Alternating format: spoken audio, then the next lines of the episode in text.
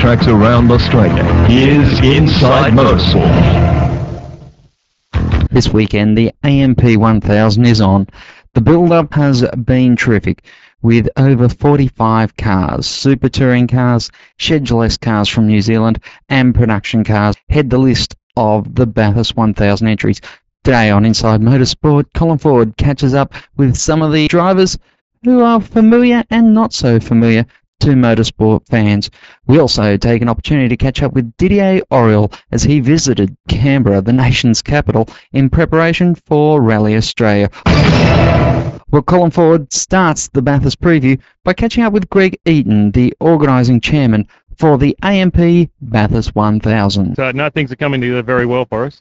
We've come up with a really strong uh, grid this year. At the moment, we have 45 entries uh, from three uh, areas England, Australia, of course, and New Zealand.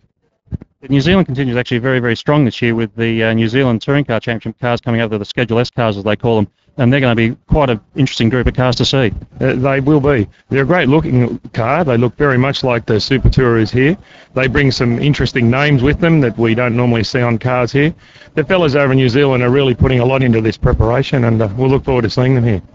Of course, we've got the Europeans who are coming out. We've got some names that have been mentioned already. Rickard Rydell with Volvo, uh, Tim Harvey, who's been out here before with Peugeot, uh, Jan Flash Nielsen, who was a, a, good person out here last year. Can you tell us about a few of the other teams coming from Europe? Sure thing. The uh, Vauxhall Triple Eight team is uh, a wonderful team to be having out here again this year with Cleland and Warwick will be in the lead car. And of course, with the announcement of Greg Murphy and Russell Ingall in the second car carrying Holden Vectra badge signage, it's great to see the uh, general back of the mountain this year as well. Gravett and Brooks, uh, Gravett uh, in their Honda, they've been have been interest to us all year, and we've had a lot of dialogue, and they're definitely a starter. DC Cook, I hear, are very interested in their Renault Laguna. Large logistical uh, operation for us this year. Inward, we'll be air freighting the UK teams in. From uh, New Zealand, they'll be coming in on sea freight, and then everyone will go back by sea freight. Uh, this year there'll be some uh, 35 container loads of international teams coming to the mountain, so it's a logistics nightmare we haven't had to put up with in the past. Because part of that logistics nightmare as well, you've got people coming over for the Austin Healey race as one of the support races, so that's a, a big thing as well. Fantastic. Yes, we're really pleased to get the uh, Sir Donald Healey uh, commemorative Healey race to the mountain this year. At the moment, there's some 40 big Healeys entered. Uh, yes, there are some cars coming from England, uh, some cars from uh, at least one car from the USA, and some from New Zealand. These cars, you've got to remember, will run around the mountain on two and a half inch wheels. We'll have lots of sideways motion and lots of tyre squeal for sure. And of course, one of, the, one of the other support races you've got lined up is the NASCAR, so there's some big thunder there with those guys. There is indeed. We've gone for a lot of entertainment. Uh, we're offering a, a, a, quite a varied support race this year. NASCAR, NASCAR 100 race, some great racing will happen there. That'll be on the uh, Saturday afternoon. 100 kilometres around the mountain. They're thinking it'll take them only about 30 minutes to complete the race. At the moment, we've got 23 entries, and uh, I understand Russell Ingall signed in to drive one of those as well. So we, uh, we're really uh, putting on a great weekend's uh, entertainment. By the sounds of it, they can come up and vote, vote at the mountain this year as well on the on the uh, Saturday. But the other the other sport race we've got this year is um, a kart race. We've not had karts at the mountain before, and there's a special laid out track between Murray's Corner up to Michelin Bridge and back down to the start line. This is going to be run now on the Friday and the Saturday lunchtime break and uh, gives a whole lot of novices an opportunity to have a race around the mountain in a kart. Now, Greg, of course, one of those things we always ask is who do you reckon is going to be the winner up on the mountain this year? I think uh, hands down Volvo have got a real big shot at this this year. Be great to see Jim Richards win his sixth race. Uh, if he does, he'll be the second most celebrated winner of the Bathurst 1000. So I think my money might be quietly on the Volvos this year. Of course, I think usually through the Northern Territory table, someone certainly can usually bet, bet on the race, can't you? Yes, you can. Um, you send a bet, I think, take bets on the race. I understand TAB, the TAB, might be taking bets on the race this year as well. Greg Eaton, thanks very much for your time. Thank you very much. For more Australian motorsport news, choose the newspaper with the most motorsport news. For subscription details, email msnews at corplink.com.au.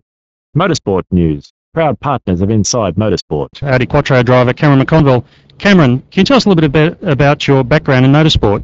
Yeah, sure. I uh, I started in uh, karting when I was seven seven years old and uh, got into car racing proper when I was 14. So I became the youngest uh, driver to get a CAMS license and did uh, two years in V's and then went on to Formula Ford and had a couple of seasons in Fords and won the Formula Ford Championship in '92.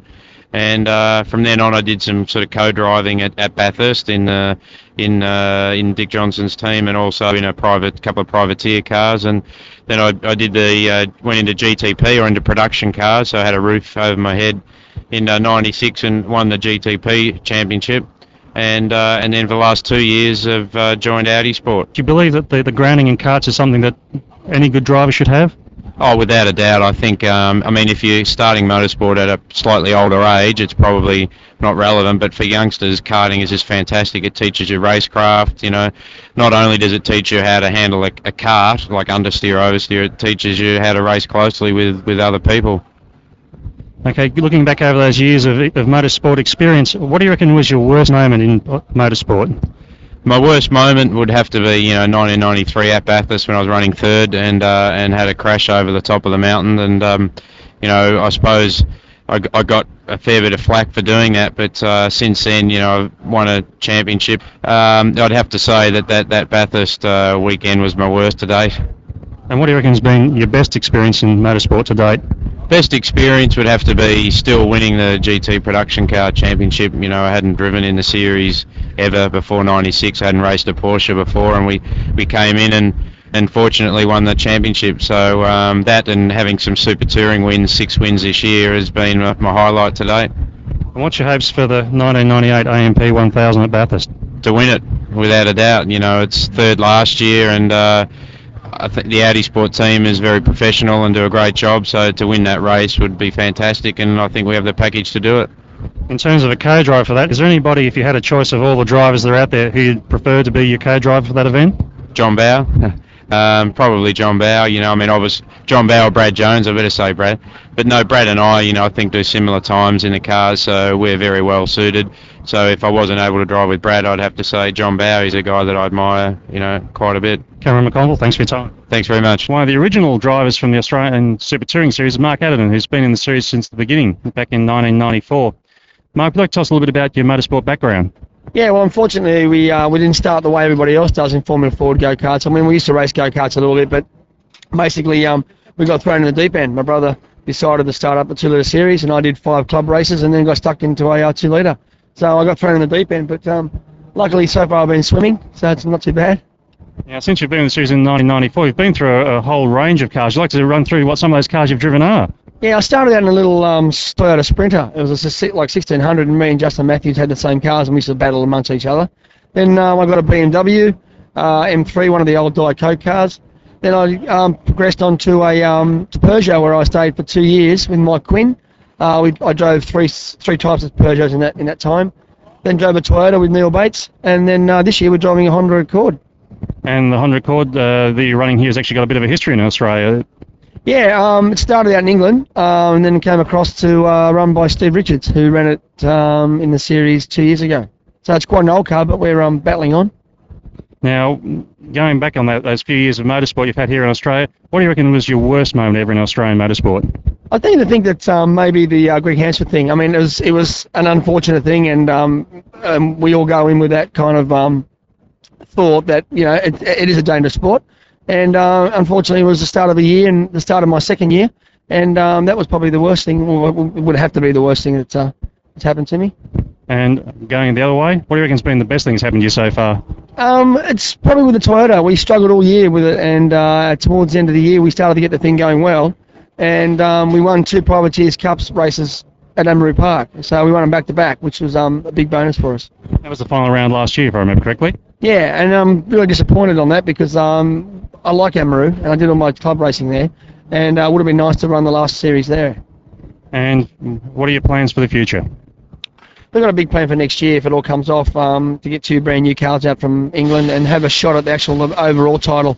I'm really getting sick and tired of just running around where I'm running around, but it's nobody's fault. The fact is the cars are old and we don't get the best tyres, we don't get the best engines, and um, I'd like to have you know a couple of brand new ones next year and have a shot at uh, like an outright win. Of course, one of the important things of those, you guys got to try and pull together the sponsorship, the, the technical backup, and do the deal on the cars. Yeah, exactly. I mean, Honda are giving us a little bit of technical support, but I mean, unless we would like to get two brand new cars out here and maybe get the, some guys from the teams in England to come out and show us around like they did with Cameron McLean in the beginning of the year. It just stops all the mucking around and gets you um, up front a bit further and a bit quicker. Mark Adam, thanks for your time. Thank you. More Bathurst information coming up in a little while, but first, Duncan Payne caught up with Didier Auriol. Okay, we we have a big fun here today with uh, this uh, new Corolla. I mean, it's a nice track for the for the people, and I think they are enjoy to see what is really the rally driver. Now, from your perspective, doing the same thing time after time after time, is it still as much fun the 20th time as it is the first? Yeah, I can see yes. You know, uh, I, I have 40 now, so but I am still enjoy to, to drive and to have fun with the car. I think uh, we have a, a magic car, so no, no, it's still fun. Yeah. Now, the Corolla that you're driving here is Neal's car. How does that compare to your Toyota Team Europe car? Not big difference. Uh, the more more big difference is maybe the setup of the car. Uh, the car is a little bit softer. The, the, the adjust of the toe it's a little bit different. So because it's not my style of driving, I mean. Uh, but okay, it doesn't matter. It's uh, it's it's uh, for this sort of, of, uh, of track. I can drive quite easy, and, and after you know when you adjust the car, it's all the driver adjusts the car for him, for himself. Coming up to Rally Australia, you're fifth in the World Championship, but you're still within striking distance of your teammate Carlos Sainz, who's leading at the moment.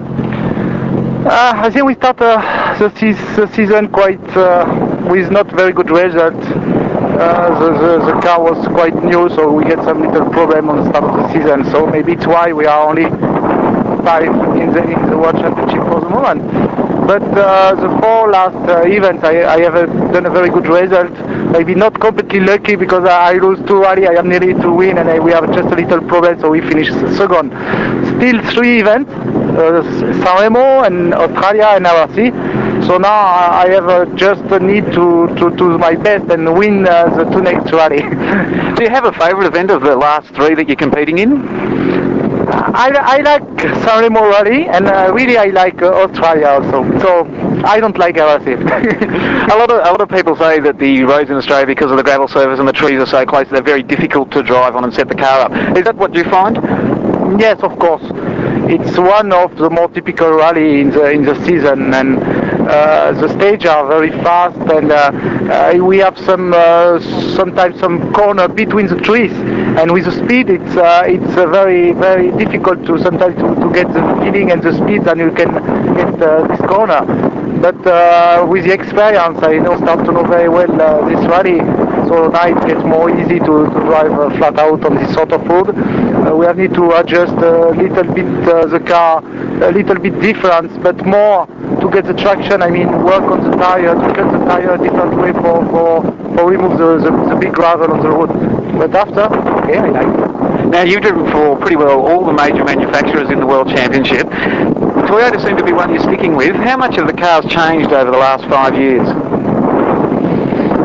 Ah, it's a new evolution car. I mean, we have more electronic uh, electronic thing in the car for control the, the diff, front diff, rear diff, center diff. We have a, a, a gearbox, uh, electronic uh, shift, uh, gearbox shift. Um, the, now we have a weight, the weight of the car, it's maybe more than before. Uh, we have lose some power to compare than before. But still, uh, we have a fantastic car to drive and we get fun, you know, and now the engineer work a lot. So with the rest